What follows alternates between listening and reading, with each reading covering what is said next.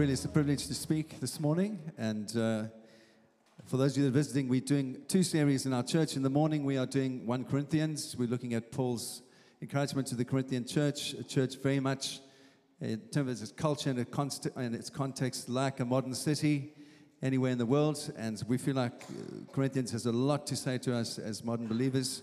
And in the evening, we're working through the book of Acts. And so, here this morning, I've got the privilege of preaching out of 1 Corinthians 6. If you want to follow in your Bibles from verse 7 to 11. And uh, my, the title of my message this morning is You have been washed, you have been sanctified, you have been justified. What a beautiful, beautiful story that we have as Christians that God has completely transformed us and changed us, and that our past is gone, our present is being transformed, and we have a sure hope for our future because of all that Jesus has done through his death and his resurrection. And so, the context of this is that Paul has been encouraging the church in Corinth, uh, a multicultural church in a pagan community with many people from all over the world who've come to seek their fortune there. It's a place of great prosperity, it's a place of, of great um, idolatry. There are many temples where different gods are worshipped, Greek and Roman gods. It's, a t- uh, it's also a place of great sexual immor- immorality, which is celebrated as a lifestyle. And he's now, in this context, he planted this church and he is now trying to encourage them after he's been hurt, got feedback from some of the people that have traveled there that the church is not doing too well. And so, in the first couple of chapters, uh, three chapters, he encourages the church around unity and says, don't prefer one particular preacher or leader over another.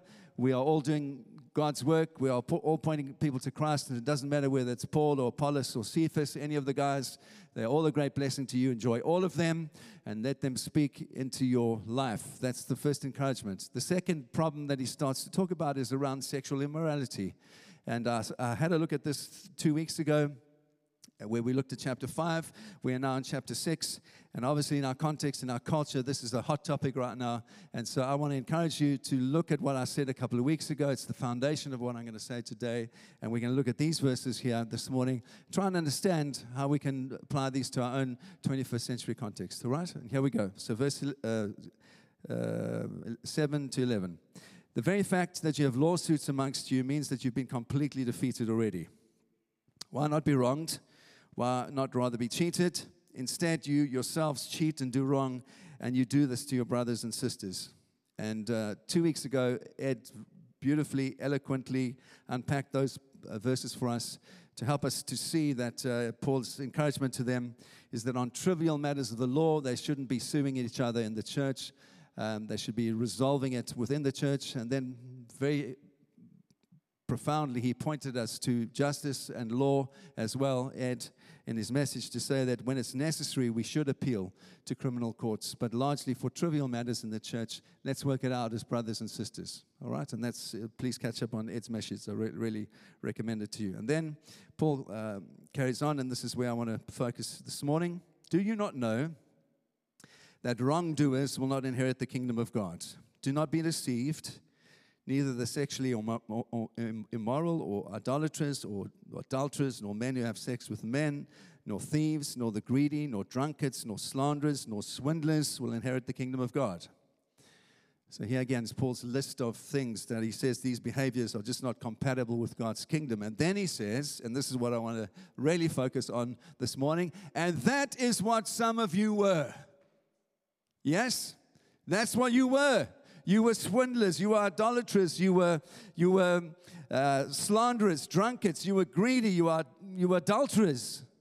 You had sex with men, men having sex with men. But that is what you were. You are now no longer that. You are washed. You are sanctified. You are justified. You are a completely new creation in Christ. Hallelujah. Come on. This is the gospel. And I think the pressures in our culture to stop us preaching this message, which is so transformative in every area of our lives. And uh, as I, I, said, this is, this is something I want to really try and unpack this morning. And so, Paul is picking up here again in chapter uh, 6, what he started in chapter 5, in verse 19, where he said to um, the church, I don't want you to associate with sexually immoral people. And remember, we had a look at that. And Paul's criticism of the church is actually, you are worried about what is happening outside of the church. And he said, says to them, that's not your concern what is happening outside of the church. You are to love everyone outside of the church with the love of Christ, whether they are Muslim, Jewish, gay, straight, whoever they are. You are to love them with the love of Christ. And inside of the church, you are to make sure that in your life, there's no immorality, there's no problems in your own sexuality in, in the church, and you are in a disciplined way to, to, to live that out. And I said to you, part of the problem of our culture is that people in the church are far too concerned with people outside of the church and they're not looking inside of the church and making sure the church has got its act together in all of these areas. And they are, our culture is littered with stories of pastors and church leaders that fall regularly in areas of sexuality or areas of mismanagement and uh, of finances or sexual misconduct in the church. Littered and yet, people are so concerned with those outside of the church. Paul says, Don't judge. It's up to God to judge. You live a life that is salt and light to your, your everybody so that people will see you are a transformed person and say, Why are you a transformed person? And that's how the gospel comes. Amen. And this is what, so I say all of this to say that um, God is not capricious. God, God is not he doesn't suddenly change his mind because he's gone in a bad mood. He doesn't act in an unreasonable and an unaccountable, changeable way. And so it's not like God is a set, a set of rules written down in a book or like uh, Moses did on a tablet of stone. And he now is trying to make everybody fit into this in some arbitrary kind of way. He's not trying to cookie cutter our lives and push us into this mold of, of what we should be.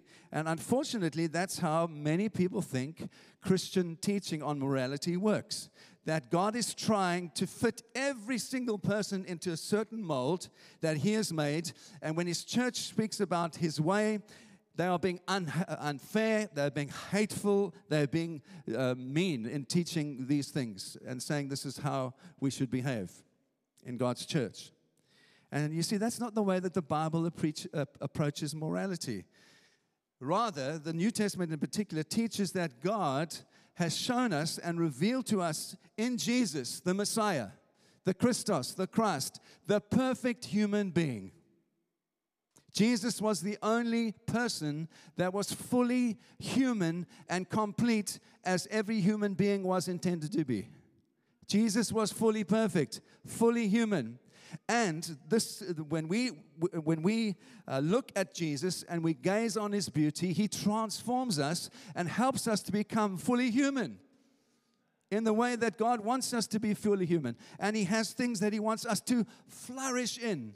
He wants our lives to flourish as human beings as we gaze on Jesus and who he is we become complete, perfect as human beings. And so, in that context, Paul says there are certain things that just don't fit into that kingdom of Jesus. And here are some of them. Don't be a slanderer. Don't be a swindler. Don't be sexually immoral. Um, immoral. Why? Because you were washed. Because you were justified. Because you were cleansed. And your life is transformed. And now, in the light of what God has done for you, live out your life in a way that makes you more like Jesus by the power of the Spirit. This is how the New Testament teaches living and how we should live as human beings to become fully human. And that's why it says, Paul says in verse 10, if you persist in behaving like that in all those multiple ways, you're not going to inherit the kingdom of God.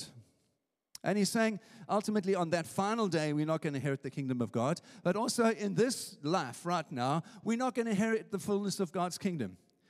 Uh, if you are a slanderer and a swindler, you're not going to know God's peace and you're not going to know God's kindness and justice in your life.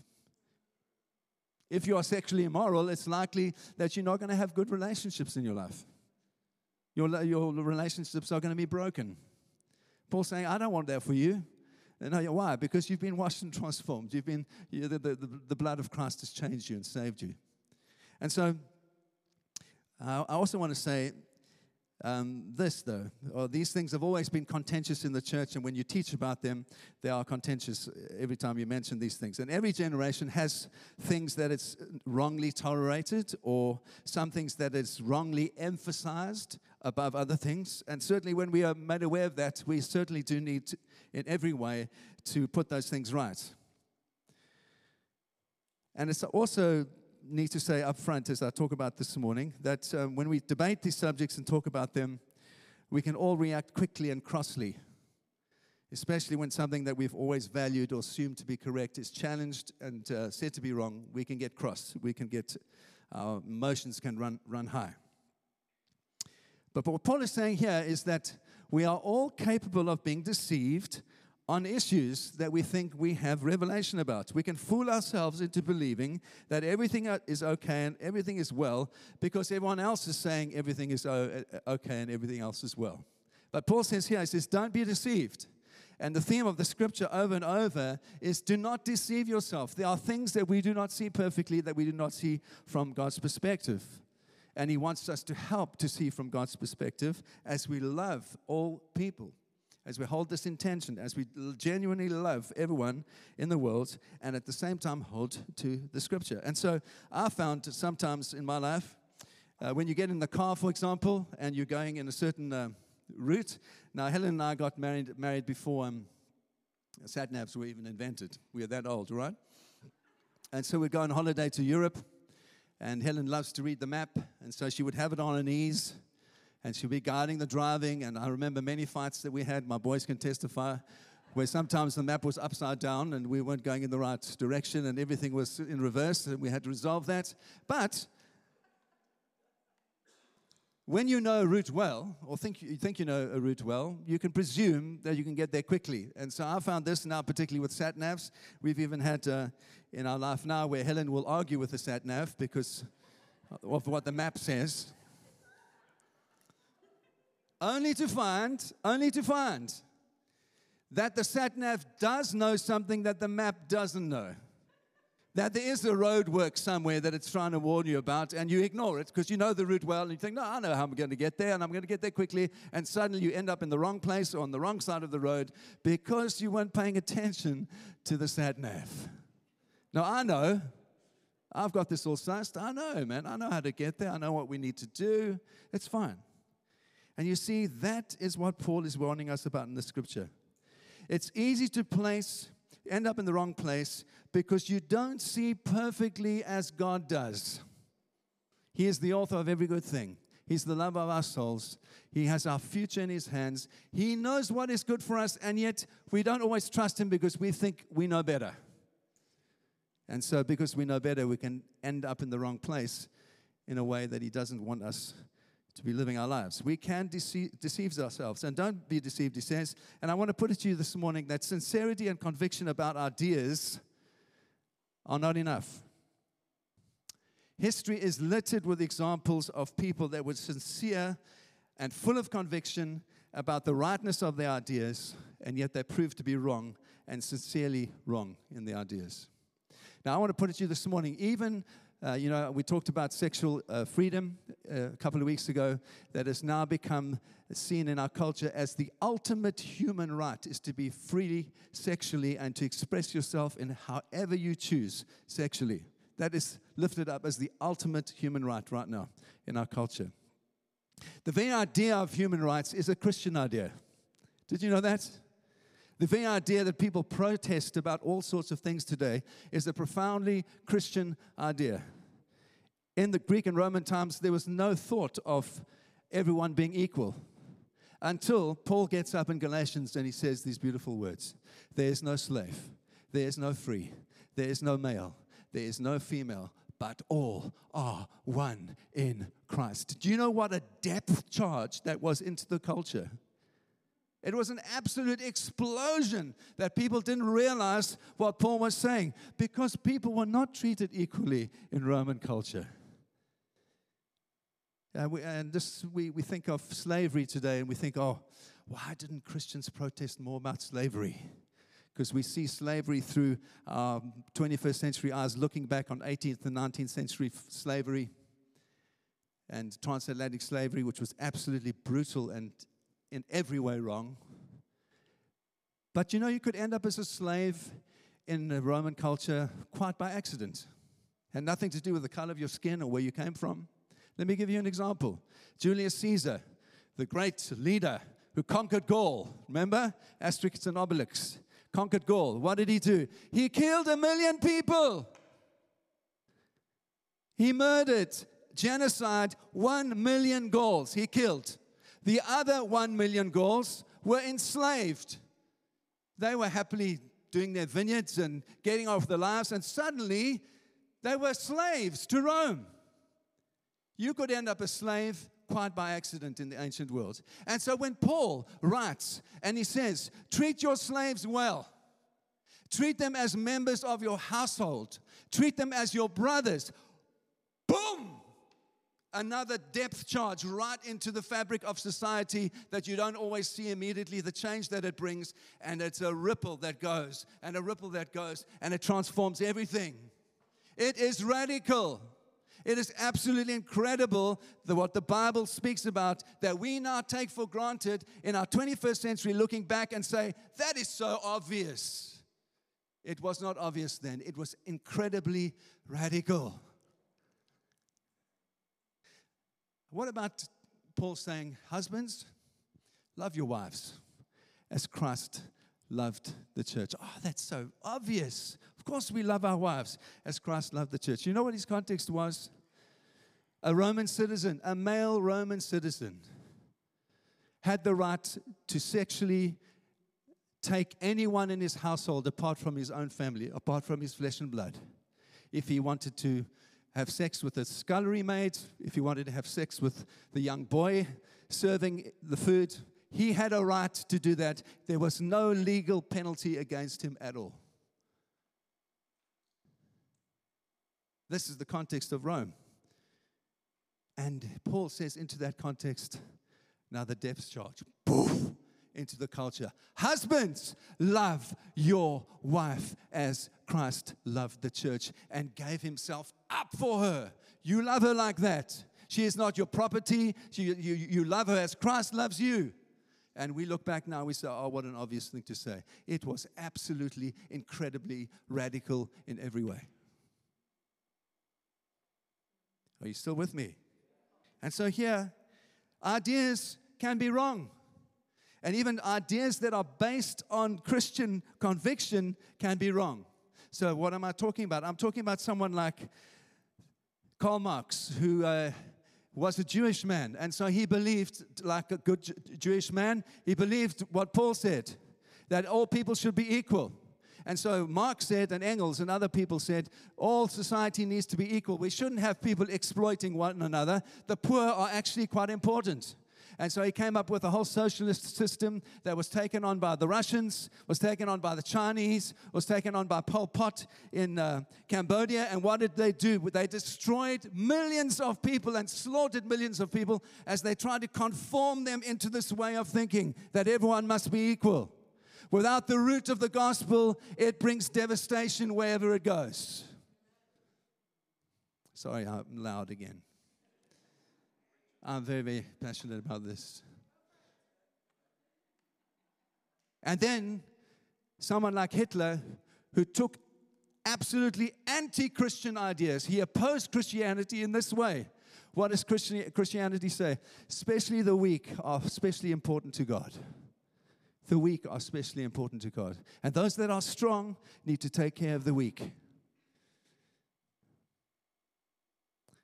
All are equal. The Nazis said, no, not all equal. Particularly if you're a Jewish person, you are not equal. And they murdered millions of Jews and millions of other people who are weak. So, people that had any kind of physical defect, people that were blind, people that were, they were slaughtered, they were killed. Anti Christian, directly anti Christian. And you know, these things are not new. So, apologies to the Greeks. We talk about the Spartans, the great hero of the 300 Spartans in that amazing battle where they fought off those the, the, uh, the foreign armies Do you know the Spartans sowed the seeds of genocide for those that were weak? The Spartans believed this that they needed to be strong, that they were great warriors. So they brought all the children to the elders. Any child that showed any physical defect or was not likely to be a great warrior was thrown down the ravine and killed. They practiced infanticide. They killed those that looked like they were weak because they wanted to be strong. When Paul writes and says, Love those, especially the weak ones in the church, love them, he, boom, a depth charge into the culture, transforms everything. Don't let anyone tell you that Christianity has not made a radical difference to the world. The only the reason the West is like the West is is because of Christian teaching. And right now, because we are experiencing uh, the, the removing of the Christian foundation from our culture, that's why people are fighting about right so much, because there's no root to hold it together. And uh, at the end of the day, then your right becomes the most important thing. You take the root away, all you fight about are the rights. Everyone's fighting about their rights. The root is gone. We call to preach the good news. You were like this, but you are washed. You are sanctified. You are glorified. You are justified, says Paul. Your whole future is different because of what Jesus has done for you. This is such good news. And so, Paul is saying none of us are immune from making mistakes. And we, we might not ever make Um, mistakes on that scale as some of those examples that I give to you, but we can all of us equally fail to discover full, genuine human flourishing as Jesus has intended for us. We can make mistakes. And He wants all of us to flourish as human beings made in His image. And just as in Paul, Paul's day, like in Corinth, uh, which was a pagan city, one of the great interfaces of culture that is a big clash in our Western secular culture is around sexual morality. And this is one of the areas that Paul says we need to be really careful. You see, when you live in a city like London, where people move often and live fast lives and uh, come and go to many places, it's quite easy to live a sexually lax and irresponsible way because you can largely afford, um, avoid the consequences of your decisions, of your actions. And uh, you know, more and more, like with medicine, you can eh, avoid the consequences of your actions. So, you know, if you sleep with someone and they get pregnant, you just have an abortion. Just take the morning after pill, doesn't really matter. Quite, our, our culture encourages us to behave like that. But I want to say to you this morning, as kindly as I can, there are always consequences to actions, especially when it comes to sex. God has designed us as human beings that our bodies, our minds, our imaginations, our emotions all interact with each other seamlessly. That's why it really does matter who you sleep with. God is deeply concerned what you do with your body. And we're going to look at that later because Paul deals with the whole issue of prostitution. How men in the church were going to prostitutes. And he says, How can you do that? You've been washed, you've been transformed. You know, it does matter if you're into porn, it really does. Why? Because you've been washed, you've been cleansed, you've been sanctified, you're a new creation. That's not going to help you to flourish as a human being in the way that Jesus wants you to flourish. And so, in other words, all that we are and what we do as sexual beings affects every other aspect of our lives. Sex is never casual. It's far more important that if we, if we minimize sex, if we trivialize it, we minimize and trivialize God's the God given humanness that we have and God intends for us. Uh, and if we allow wrong thinking to come into our minds, it runs through the rest of our lives and our character. And the reverse is also true. If there are underlying unresolved issues in your character, they distort and damage your sexual desire and your sexual practice. It is all integrated. It's not just you can't separate your mind and your body and your emotions. We are complete beings, and God intended us to be that. Always. And so, as I said a, couple of weeks ago, many people have so steeped themselves in this anything goes culture sexually, which does culminate each year in something like the Pride Month. Uh, where, and those that speak in terms of any kind of alternative to that are even the smallest suggestion on any kind of restriction on our sexual behavior is seen as hateful, surprising, offensive, and anyone who says anything uh, that challenges that is cancelled. This, this is our culture right now. And so I want to say to you, as a pastor of over 30 years, and I can tell you, if you speak to any other pastor or any other counselor, uh, they will speak about the absolute human devastation that results from sexual permissiveness. Permissive sexual behavior is absolutely devastating, especially when it results in the breaking of marriages and shattering of families. And unfortunately, over the course of 30 years, I have dealt with many, many people whose lives have been shattered because of pornography, prostitution, sexual immorality in the church.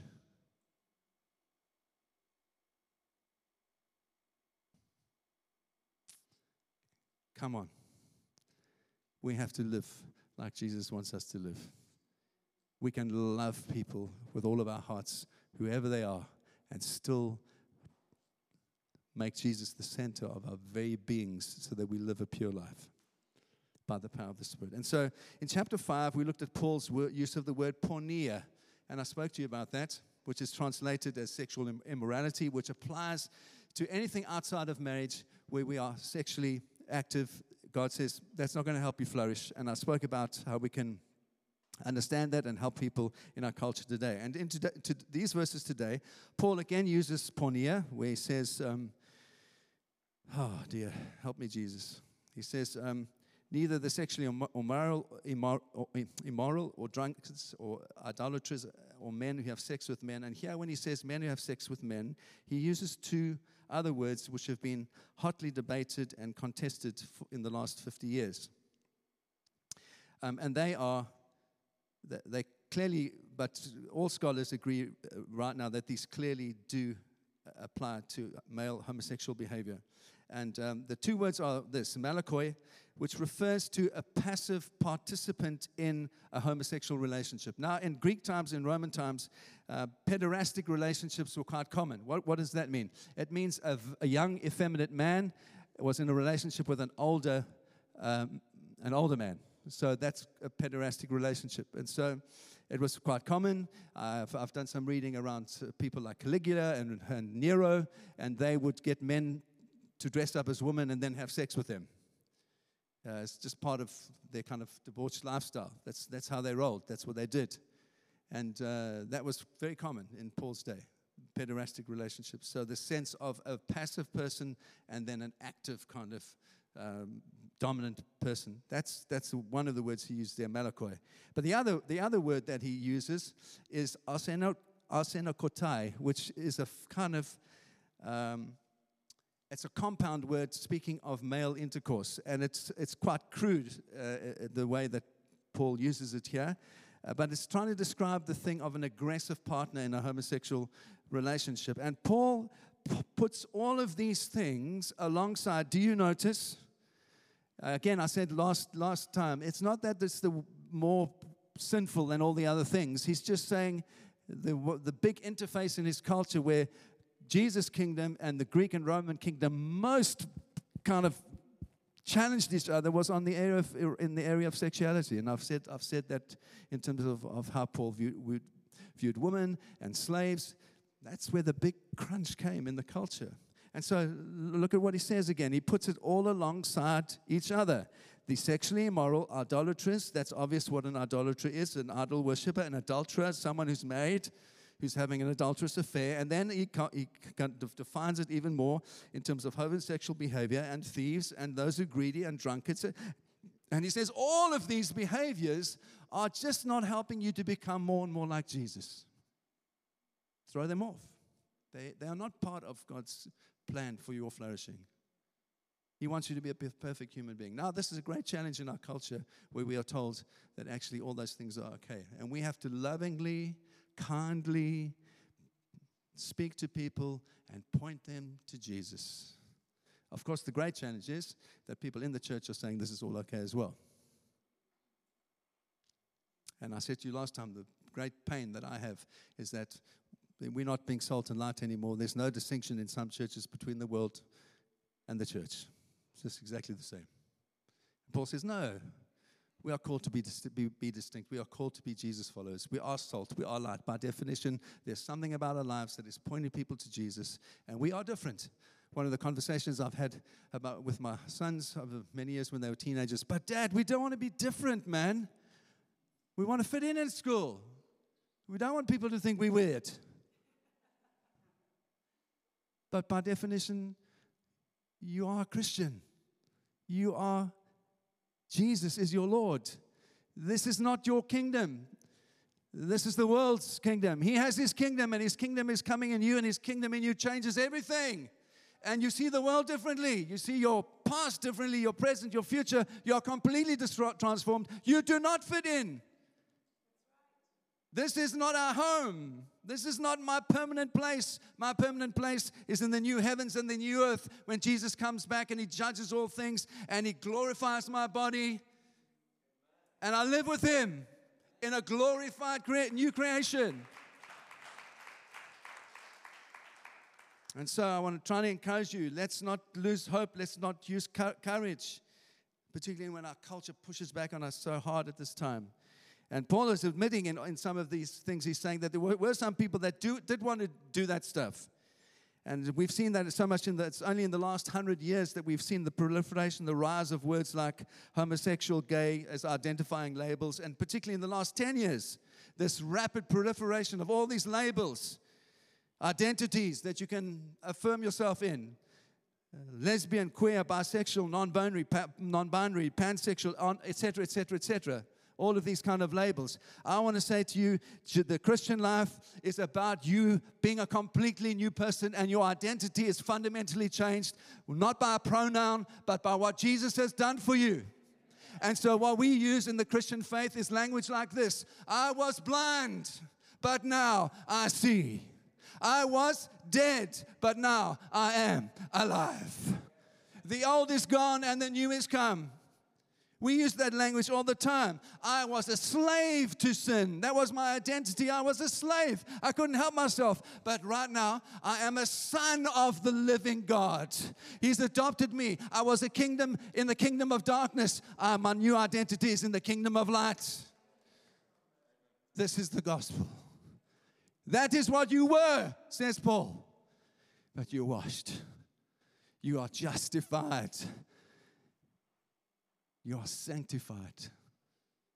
Now live like someone who is. The great joy of the gospel. And so I want to encourage you, friends sexual freedom is not the ultimate human right. Jesus Christ was the perfect human. Perfect human. Never had sex, never died because he didn't, never lived uh, for life because he didn't. That's the other great lie of our culture is that you have to be sexually active to be fully human. I say, done. I say, garbage. History is full of people that did profound things with their lives that were celibate because God called them to be celibate, celibate and they lived fully human lives in the most powerful way that transformed communities. Come on. Why are we so fascinated as a culture with sex? And Paul is saying here, it's not about sexual error being worse than any other kind of wrongdoing. He's just saying it is because it's so central to us as human beings that we mustn't take it too lightly either. It really does matter how you behave sexually because it matters very much to God. And he's saying that when we have these behaviors in all of those that he lists there, they distort our, our, our identity as human beings and they hinder us from fully flourishing as human beings as God intended us to be. Now, ultimately, we're going to see the fully perfected sense of that in the new kingdom that is still to come. But Paul is saying now, right here in your life, you're not going to inherit that, that kingdom fully if you persist in those behaviors now on earth. And again, I'm not talking this, this arbitrary set of rules that God is pushing us into. It's not that at all. He wants people that gaze on the beauty of Jesus, that look to Him, who start to reflect His image through their lives, and that any behavior that distorts that image, he wants to leave us, he wants us to leave it behind so we can come more and more like his son. That is what some of you were. This is some of the most beautiful words in the whole of the New Testament. This is what you were, but God. But God. You were like that, but God. You couldn't wash yourselves, you couldn't save yourself, but God washed you. God took your sin as far as the east is from the west. No longer does he see it, he sees the perfection of Christ when he looks at you. I've done some stupid things in my life, and you know, when God looks at me, He doesn't see any of those anymore. He sees the perfection of Jesus on me. His imputed righteousness and on you. He sees that.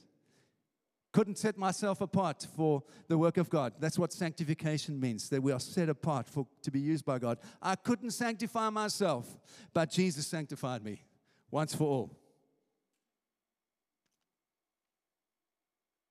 Couldn't save myself, that Jesus did. Well, what about this beautiful verse in uh, Romans? I'm, sort of, I'm all over the place in my notes. Oh, Hebrews 10. And that's by his will we have been made holy through the sacrifice of the body of Jesus once and for all. We've been justified. Once off, don't need to worry about it anymore. Romans 5:19. For justice through the disobedience of one man, many, were made, uh, many were made sinners. So through the obedience of one man, the many will be made righteous. Jesus has justified us once and for all. The Spirit spoke to these people, cleansed them, gave them assurance of salvation, and made them into completely new people. This is what some of you were, but God washed, sanctified, justified. And so I'll land on this and then we're going to break bread together. See, this is how the New Testament encourages us to live as godly people. And this is the great challenge. This is the great challenge, particularly as we try and be salt and light in our culture. The Bible never tells you just what you must do. Don't do that, do this. Don't do that. That's how many people think Christians uh, view morality and ethics. Uh, it's a list of rules. Tick the rules off and you're fine. The Bible never teaches morality like that. The New Testament always starts and tells us of the great thing that Jesus has done for us, the great thing that the cross has bought for us, the great uh, future that the death and resurrection of Jesus makes possible for us. It always starts there, and that's why we love to worship because we want to we want to lift up our eyes and speak about what sing about what Jesus has done for us. The amazing thing that Jesus has done and bought for us, and we want to focus on that. And then says Paul, he says, now once you understand and start to gaze on the beauty what Jesus has done for you, live differently. Work out your salvation in the light of what Jesus has done what Jesus has bought, of who Jesus is. That's why he says, don't cheat or steal or lie to each other. That's why he says, don't swindle. Don't take money and steal money from people. Don't drink too much. Don't be a drunkard. Don't give in to greed. Don't give in to slander. Be, make sure that your sexual behavior is reflecting something of, of, of who Jesus is. Don't be sexually immoral in any way. Why? Because of what Jesus has done for you. And so we put to death every behavior that distorts the image of Jesus in our lives, whatever that behavior is, so we can become more and more like Him. Walk, work out your salvation that Jesus has poured for you in a life of loving fellowship with brothers and sisters in the church and as salt and light to everyone outside of the church love them as Christ has loved you, and love each other as Christ has loved you. Amen.